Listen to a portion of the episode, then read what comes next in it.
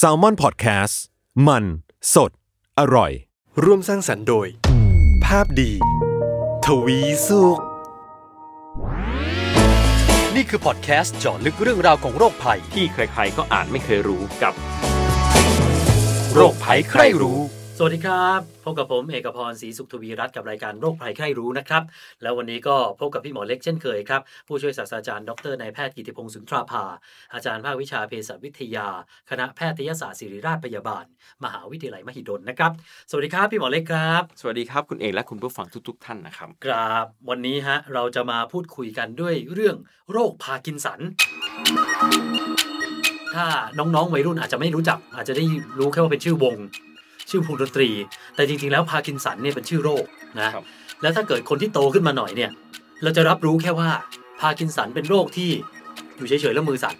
อืมรู้แค่เนี้ยแต่จริง ๆ แล้วเนี่ย พาร์กินสันเป็นโรคที่อันตรายกว่าที่เราคิดเยอะนะ แล้วที่มาที่ไปเนี่ยก็โหน่าจะเอามาพูดคุยกันเยอะ เพราะว่ามีคนดังเป็นโรคนี้เยอะนะครับ อย่างเท่าที่ผมทราบเนี่ยก็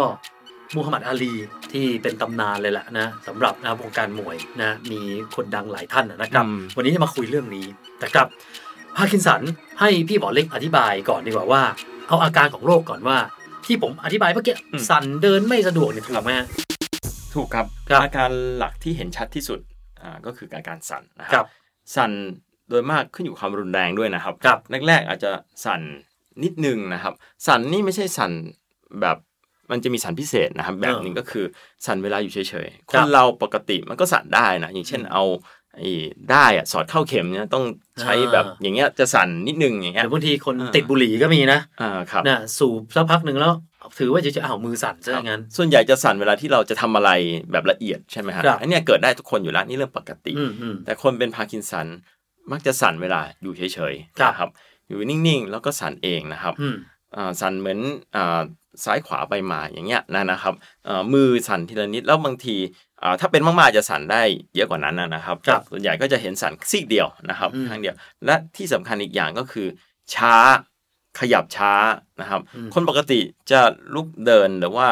เอาง่ายๆ เวลาเราเจอไฟแดงเนี้ยมันนับถอยหลังก็รีบกระตุ้นรีบเร่งเดินไปได้ใช่ไหมครับปกติส่วนคนเป็นพาร์กินสันจะทำไม่ได้จริงๆครับครับจะอยากรีบเดินรีบเดินไม่ได้ จะช้าลงนะครับใจคิดอืม แต่มันสั่งการแล้วมันไม่ไม่ได้ทำมันจะช้าจริงๆนะครับอืมตรงนี้จะลำบากมากนะครับครับทำกิจกรรมหลายๆอย่างนะครับ จะรีบขึ้นรถเมล์ก็จะรีบไม่ได้เหมือนคนอื่นเขานะครับอืมอีกอย่างที่พบก็คือการทรงตัวแย่ลงนะครับครับถ้าเป็นมากๆบางทีจะทรงตัวไม่อยู่เลยครับอืมยืนไม่ได้เลยต้องมีคนช่วยพยุงนะครับครับตรงเนี้ยเป็นอาการหลักๆ ของคนเป็นพาร์กินสันนะครับครับอืมแล้วอย่างนี้เนี่ยพาร์กินสันมันเกิดจากอะไรฮะอืมไออาการสั่นเรื่องการเสียสมดุลเสียการทรงตัวทั้งหลายแหล่เนี่ยฮะมันเป็นครับ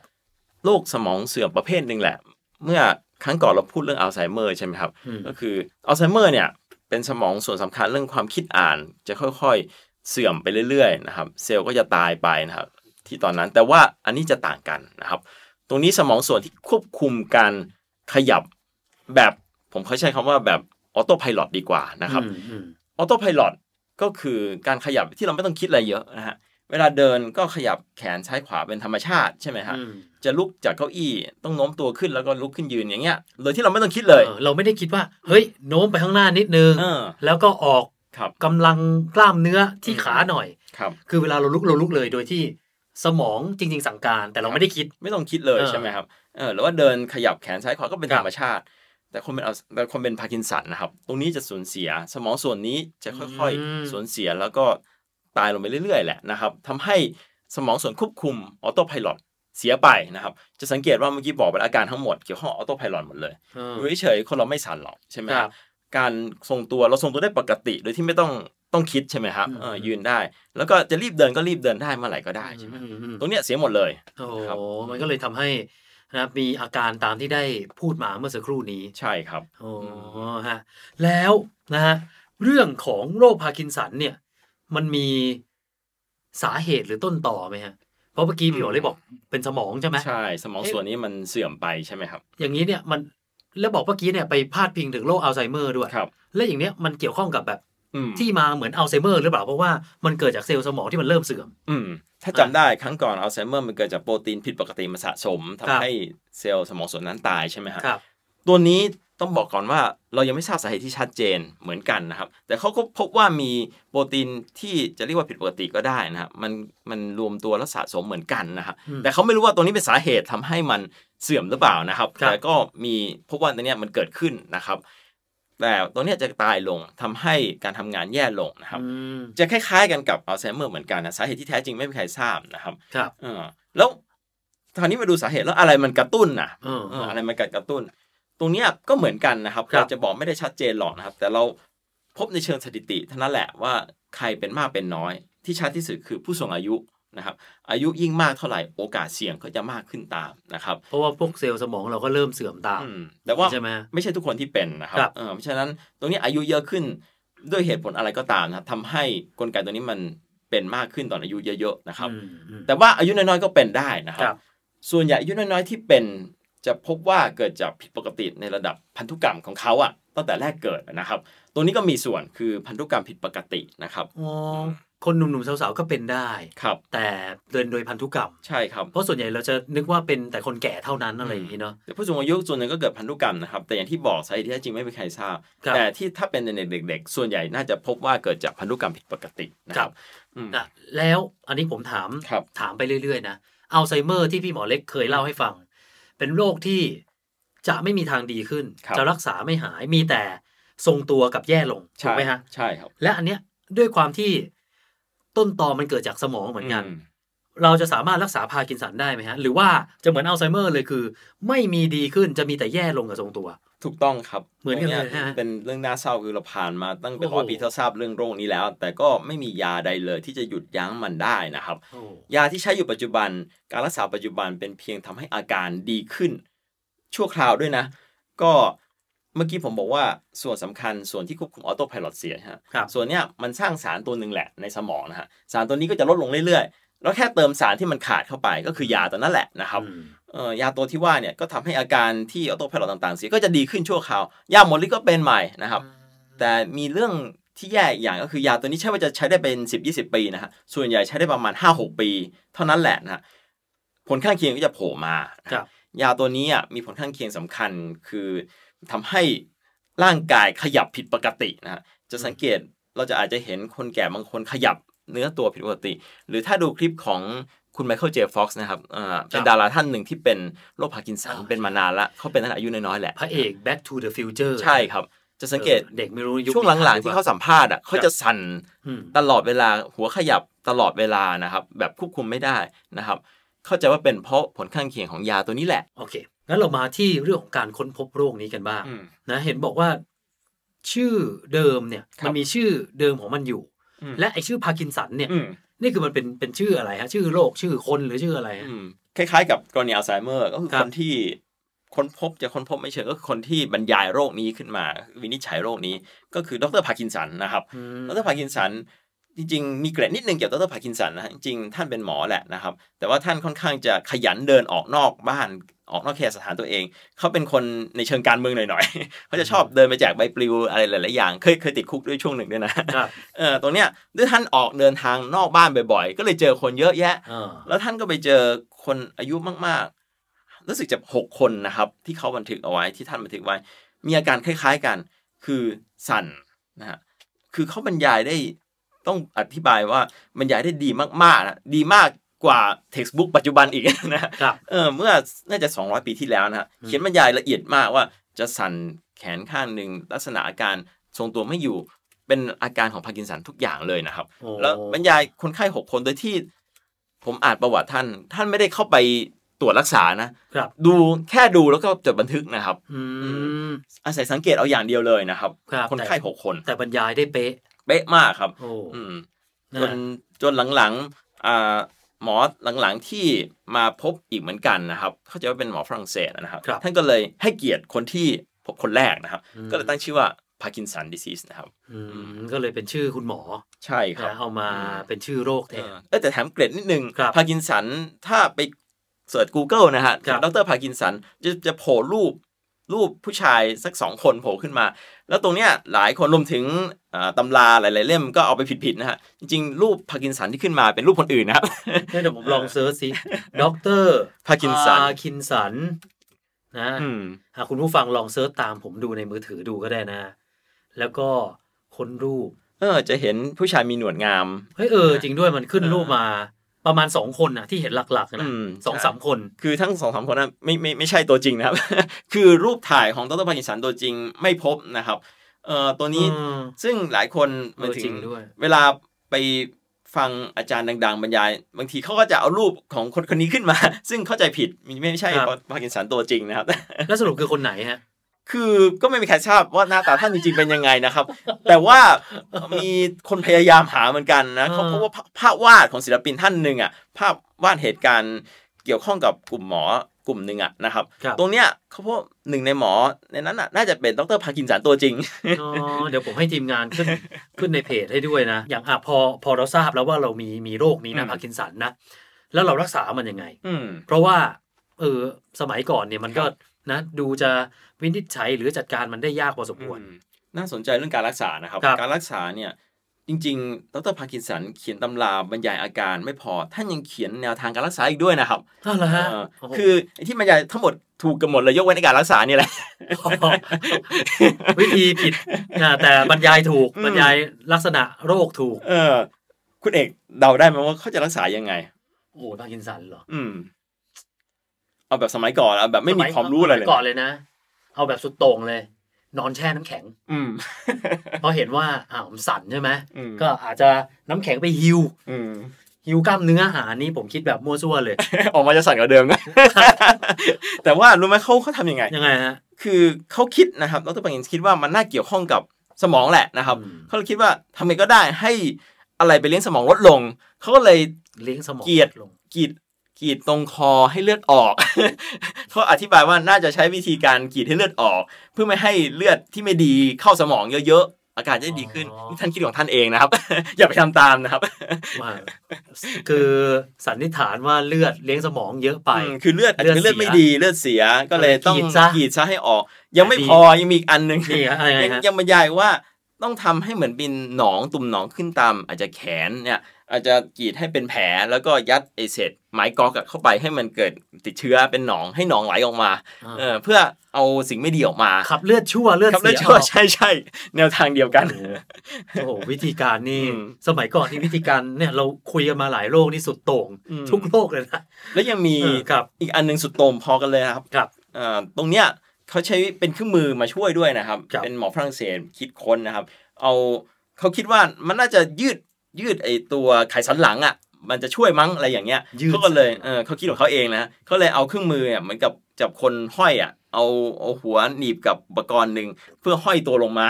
อืมนะเพื่อยืดไอตัวกระดูกสันหลังไขสันหลังจะยืดเผื่อว่าอาการสั่นจะดีขึ้นนะครับโอ้เออ แต่แต่แต่ก็ไม่ได้ผลนะครับ ต้องบอกไว้ทั้งหมดก่อนดูแล้วเหมือนจะเป็นอัมาพาตก่อนเนาะอืมจะแย่ลง เออ ก็ทำได้ชั่วแป๊บหนึ่งก็เลิกไปนะครับ ครับเออแล้วมีเอ็กซ์ตรีมที่สุดทำไงรู้ไหมยยังไงฮะ มีคนคิดแม้กระทั่งว่า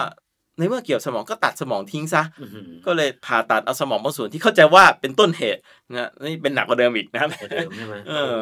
อันนี้ดูเป็นการทดลองแบบนาซีอะไรอย่างเงี้ยใช่ไม่นี่รู้คือเนาะวิธีโบราณทั้งหมดนะครับครับ แต่ว่าจนกระทั่ง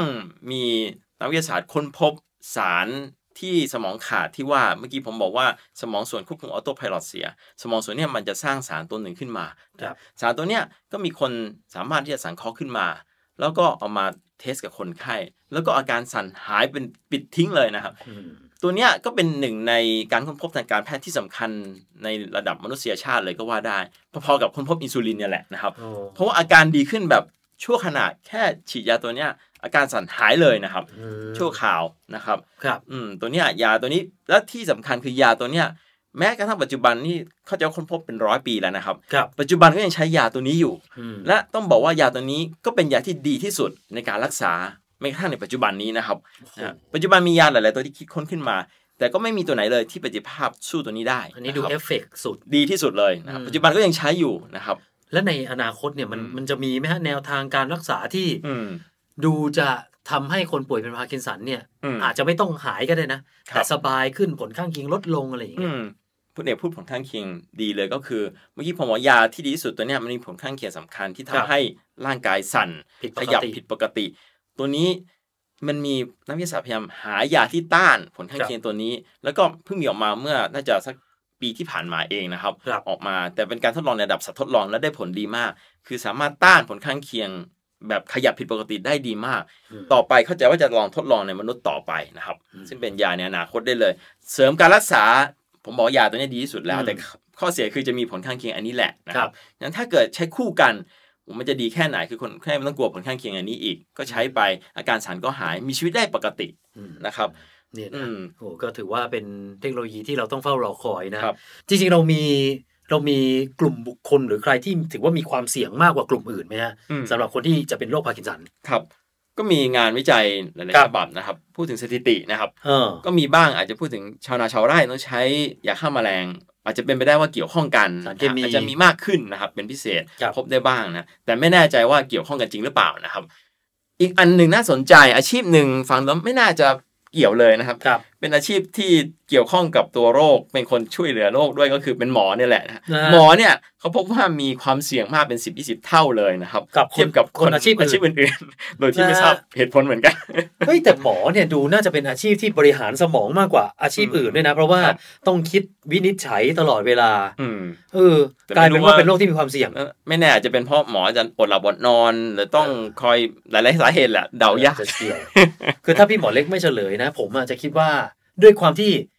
เราที่ผมจำได้มากสุดคือโมฮัมหมัดอาลีมั้งอืมผมจะคิดว่าเป็นนักมวย เพราะว่าครับอาจจะโดนต่อย อืมป้าบสมองอาจจะกระทบกระเทือนอืมกลายเป็นหมอซะงั้น อืมตัวนี้ก็แปลกเหมือนกัน มันก็เออต้องระวังตัวเองแล้วเนี่ย แล้วมันมันมีวิธีแบบชะลอได้ไหมอาจจะแบบ อาจจะไม่ได้ผลชะงัดหรอกแต่แบบอืมเอ่อ ชะลอต้องบอกว่าชะตัวลอโรคอาการคล้ายๆ กับอัลไซเมอร์เลยคือเราชะลอโรคคงไม่ได้นะครับ ตัวโรคครับมันจะเป็นของมันเองนะครับ แล้วตัวโรคมันไม่ใช่เป็นวันนี้เป็นพรุ่งนี้เกิดอาการ มันค่อยๆเกิดเป็น 10 ปีเหมือนกันครับไม่ต่างอัลไซเมอร์เลยนะครับอืมตรงนี้เออเสริมตรงนี้คือมีอาการบ่งชี้นำก่อนจะมีอาการสั่นนะครับ ตรงนี้ต้องบอกกันว่าไม่ใช่ว่าที่ผมบอกมาแล้วกลัวจะเป็นนะครับ มีอาการที่ว่าก็คือหนึ่งก็คือดมกลิ่นลดลง ดมกลิ่นผิดปกติอืมนะครับ ก็คือไม่ค่อยได้กลิ่นเหรอใช่ครับอืมตรงนี้มีส่วนคนไข้หลายคนก่อนจะมีอาการสั่นจะพบว่าดมกลิ่นผิดปกติก่อนอืมนะครับ แต่ดมกลิ่นผิดปกตินี่เป็นเป็นอาการของหลายโรคนะ หลายโรคเลยโควิดนะครับก็เป็นหวัดใช่ก็เป็นใช่ครับนะเพราะฉะนั้นหวัดอย่าธรรมดาอย่าก็อย่าเป็นไปคิดว่าพอเราดมกลิ่นลดลงแล้วก็จะเป็นเอ่อพาร์กินสันเป็นนะพาร์กินสันไม่เกี่ยวหมดเออมีเรื่องหนึ่งที่พบก็คือ คนที่นอนแล้วนอนละเมอขยับแขนขานะครับ หรือลุกขึ้นยืนนอน เหมือนผวาตอนดึกผวานะฮะใช่ครับ อาการผวาสมมตินอนกลางคืนอนอยู่เฮ้ยเฮ้ยเฮ้ยเฮ้ยใช่ครับลุกขึ้นมาโวยวายอย่างเงี้ยอืมไม่ทราบเหตุผลที่แท้จริงเหมือนกันเออแต่ตรงนี้เนี่ยพบว่าคนที่มีอาการแบบเนี้ยมีโอกาสเป็นพาร์กินสันเพิ่มขึ้นนะครับโอ้อืมครับ แต่ก็เดาได้ว่าน่าจะเป็นเพราะ autopilot เริ่มจะเสีย อย่าลืมว่าตอนนอนคนเราต้องนอนไม่ขยับแขนขาเท่าไหร่ อยู่ๆแม่มาลุกขึ้นมาต่อยคนอย่างนั้นอะนะคือถ้าลุกขึ้นมาขยับแขนขาไอ้อย่างเงี้ย autopilot น่าจะมีปัญหาละอ๋อออเพราะว่าเป็นไปได้เกี่ยวข้องกัน มันไม่นิ่ง ใช่ครับเออมันควรจะนิ่งก็ไม่นิ่งอะไรอย่างงี้ครับใช่ไหมแต่ต้องเน้นย้ำก่อนไม่ใช่ทุกคนจะเป็นนะครับครับ แค่มีโอกาสเสี่ยงเพิ่มขึ้นนะครับเพราะเดี๋ยวนี้ก็เป็นเยอะนะ ครับนอนละเมออืมก็มีผมยังมีเป็นบ้างเลยอืมผมขอเติมนิดนึงก็แล้วกันนะฮะว่า คนดังในโลกนี้ที่เป็นโรคพาร์กินสันครับเมื่อกี้ผมพูดไปท่านหนึ่งแล้วครับก็คือมูฮัมหมัดอาลีครับนะครับ อดีตแชมป์โลกอืมนะรุ่น heavyweight อืม แล้วก็มีอีกโหอีกหลายคนที่ไม่น่าเชื่อนะครับอดอล์ฟฮิตเลอร์อืมใช่อดอล์ฟฮิตเลอร์ก็เป็นอดอล์ฟฮิตเลอร์ก็เป็นพาร์กินสันเหมือนกัน ซึ่งมีรายงานด้วยว่านะเอะช่วงนั้นเนี่ยไม่รู้ว่าเขาติดยาเสพติดด้วยหรือเปล่ามันอาจจะกระตุ้นทำให้อืมเรื่องเซลล์สมองสมองอะไรทำให้มันมันมันเสียไปอะนะครับครับ อีกท่านหนึ่งประธานเหมาอืมเหมาเจ๋อตุงครับ ก็มีรายงานว่าท่านเป็นผู้ป่วยพาร์กินสันเหมือนกัน เออเห็นมีบอกว่า คนที่ป่วยเป็นพาร์กินสันหน้าตาจะไม่ค่อยแสดงอารมณ์เหมือนถึงหน้าเหมือนหน้าบึ้งตลอดอืมอันนี้เนี่ยมันเกิดจากอะไรฮะ ถูกต้องครับ อาการหนึ่งที่ผมยังไม่ได้บอกเออเออซึ่งจะพบได้เหมือนกันก็ครับคือ จะไม่แสดงสีหน้านะครับ เหมือนหน้าบึ้งอะ คนจะรู้สึกคือว่าคนนี้เป็นหน้าตายจ้ะ ใช่ครับ หน้าหน้าตายจริง ๆ ครับอืมคือจะไม่แสดงอารมณ์นะครับ ฉะนั้นคนที่ไม่รู้ว่าอ่า คนไข้คนนี้เป็นพาร์กินสันอาจจะรู้สึกแย่ทำไมมาหวัดดีแล้วไม่ยิ้มกลับเออออะไรแบบไม่ยิ้มนี้เลยเออนี่จริงๆ เราต้องเข้าใจคนไข้นะครับ ก็คือเขาจะแสดงสีหน้าไม่ได้จริงๆต่อให้เขาอยากจะยิ้มแค่ไหนก็ตามนะครับครับอืมคือ auto ทุกนี้ autopilot หมดเลยนะครับอืมอืมการแสดงสีหน้าท่าทางทุกอย่างนะครับเออเนาะอืมบางทีเนี่ย เราสมมติคุยคุยกันอยู่ เราก็ยิ้มโดยที่เราไม่รู้ตัวนะอืมเราไม่ได้ครับแบบ ยิ้มอันนั้นน่ะ บางทีเราเจอคนไม่ชอบมันอาจจะใช่อืมแต่ถ้าปกติแล้วเนี่ยเออมันก็จะ นะเป็นเป็นปฏิกิริยาอัตโนมัติครับนะอืมอีกท่านหนึ่งที่เห็นนะ สมเด็จพระสันตะปาปาจอห์นปอลที่สองอืมผมก็จริง ๆ ก็ถือว่าคนมีชื่อเสียงหลายคนที่ป่วยเป็นพาร์กินสันครับนะก็ใกล้ตัวกว่าที่เราคิดครับ อืมอืมผมมีประเด็นหนึ่งครับที่อยากจะเสริมนะครับ มักจะมีคนถามเสมอว่าพาร์กินสันเป็นแล้วตายไหมนะครับ คือเป็นโรคที่เป็นแล้วจะเสียชีวิตไหมนะครับตรงเนี้ยตอบได้เลยว่าตัวโรคเองไม่ทำให้เสียชีวิตนะครับครับทำให้มีชีวิตลำบาก นะครับคือตัวโรคไม่ทำให้เสียชีวิตโดยตรงนะครับอืมไม่เหมือนกรณีอัลไซเมอร์ถ้าเป็นมากๆ จนท้ายที่สุดก็มีโอกาสเสียชีวิตด้วยตัวโรคเองได้นะครับอืมที่บอกว่าอาจจะทำให้การสั่งอืมการของอาการหายใจใช่หรือว่าแต่ว่าต้องเป็นนานมากอะไรจริงๆก็แล้วนะครับแต่ทำให้หยุดไปครับแต่ส่วนใหญ่จะด้านเนี้ยเสียชีวิตด้วยเรื่องอื่นก่อนครับนะพาร์กินสันคนไข้ที่เสียชีวิตรวมถึงมูฮัมหมัดอาลีด้วยที่เสียชีวิตไปไม่นานมาเนี้ยนะครับท่านไม่ได้เสียชีวิตเพราะพาร์กินสันนะครับ แต่ท่านเสียชีวิตด้วยอาการอาการที่ แวดล้อมมากกว่า คนเป็นพาร์กินสันอีกอันที่พบได้บางทีกลืนลำบากด้วยอืมทำให้อาหารสำลักและเข้าหลอดลมอ๋อเป็นปอดบวมนะครับปอดติดเชื้อเสียชีวิต ตัวนี้จะพบบ่อยมากนะครับอืมเพราะฉะนั้นตรงนี้ผู้ดูแลสำคัญมากเลยนะครับอืมการป้อนอาหารการอะไรต้องค่อยๆ หรือว่าไม่ไม่ใช่ว่าจะให้เขากินอะไรก็ได้แบบนี้นะครับฉะนั้นเราต้องเรียนรู้และเข้าใจ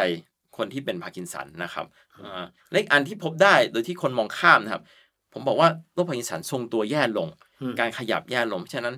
ล้มได้ง่ายนะครับอีกสาเหตุหนึ่งที่พบว่าเสียชีวิตได้คือการล้มนี่แหละอืมกระดูกหักหรืออะไรก็ตามทำให้เสียชีวิตเพราะติดเชื้อในต่อไป ตรงนี้แหละ ล้มจากการหกล้ม หัวฟาดพื้นหรืออะไรก็ตามอืมอืมเนาะมันก็เป็นเรื่องการทรงตัวใช่ครับแล้วก็เรื่องเนี่ยอ่าการกินอืมทางเดินหายใจต่างครับๆนะครับอืมคือผมอยากจะเสริมประเด็นเรื่องในเมื่อเราทราบว่าคนไข้เป็นพาร์กินสันเนี่ยมีอาการยังไงบ้างนะอืมแน่นอนว่าส่วนใหญ่พบในผู้สูงอายุนะครับ ตรงเนี้ยลูกหลานต้องเข้าใจท่านนะครับ และต้องดูแลให้เป็นนะครับ ครับ ความสำคัญอย่างแรกคือความเข้าใจก่อนนะฮะต้องเข้าใจตัวโรคก่อน ตัวโรคเป็นยังไง ลูกหลานก็จะรู้ว่าต้องดูแลยังไงนะครับอืมฉะนั้นเราต้องเรียนรู้ว่าโรคเป็นยังไงทำไมท่านถึงไม่แสดงสีหน้า ไม่ใช่ไปน้อยใจท่านแล้วทำให้ท่านรู้สึกแย่เปล่าๆนะครับเอออืมพอเข้าเข้าใจตัวโรคแล้วเข้าใจเข้าใจตัวคนไข้บางทีนะครับรำคาญเนี่ยก็ป้อนกินดีๆสิเออใช่ทำไมครับแบบเหมือนบ้วนทิ้ง หรือว่าไม่ยอมกินแต่จริงๆอยากกินแหละ ใช่แต่ปากมันไม่ไปเป็นตามที่สั่งการ ถูกต้องครับ ฉะนั้นอืมผู้เลี้ยงดูญาติพี่น้องสำคัญมากครับ มีการทดลองอันหนึ่งน่าสนใจผมเสริมท้ายเลยนะครับ ครับ ตรงเนี้ยเขาพบว่าถ้าคนที่มีความสุข คนไข้ที่พาร์กินสันมีความสุข การเดินเหินจะดีขึ้นนะครับอือืมมด้วยกลไกเราไม่ทราบแน่ชัดนะแต่อาจจะเกี่ยวข้องกับฮอร์โมนหลายๆอย่างด้วยแหละนะครับ ตรงนี้เนี่ยคือแค่ให้คนไข้มีความสุขนะครับ อย่าให้ท่านทุกข์ร้อนนะครับ การขยับอะไรท่านก็ดีขึ้นเล็กน้อยแล้วนะครับ ก็ช่วยได้เยอะนะฉะนั้นเราต้องดูแลท่านดีๆนะครับ ตรงเนี้ยให้ท่านมีความสุขอยู่ทุกวันอาการท่านก็จะดีขึ้น แม้จะชั่วคราวก็ตามอืมครับจริง ๆ เรื่องการดูแลนี่สำคัญที่สุดนะครับใช่ครับ เพราะว่ามันมีโรคเนี่ยอย่างกรณีเนี่ยคือพาร์กินสันหรืออัลไซเมอร์เนี่ยที่มันแสดงออกทางกายภาพออกมาแล้ว อาจจะก่อความรำคาญให้คนดูแลได้ครับนะต่างกับโรคอื่นบางโรคเนี่ย ก็ผู้ป่วยอาจจะนอนเฉยๆ ไม่ต้องทำอะไรหรือยุ่งอะไรกับเขามากครับแต่กรณีด้วยโรคแบบนี้เนี่ยแหมนะมันมันก็ไม่ดูแลก็ไม่ได้ครับแต่ถ้าดูแลคุณก็ต้องเข้าใจด้วยแหละว่าธรรมชาติของโรคเขาเป็นแบบนี้ครับบางทีเขาไม่ได้ดื้อไม่ได้งองแง ไม่ได้งอนไม่ได้อะไรทั้งนั้นอะ แต่โรคมันนำพามาซึ่งแบบนี้ก็ต้องเข้าใจเป็นที่สุดครับนะครับ เอาละฮะคุณผู้ฟังนะครับถ้ามีคำถามอะไรนะครับสามารถส่งกันมาได้เลยนะครับทางเพจของ Salmon Podcast หรือว่าทางเพจของภาพดีทวีสุขนะครับ วันนี้เราสองคนลาไปก่อนนะครับ สวัสดีครับ สวัสดีครับ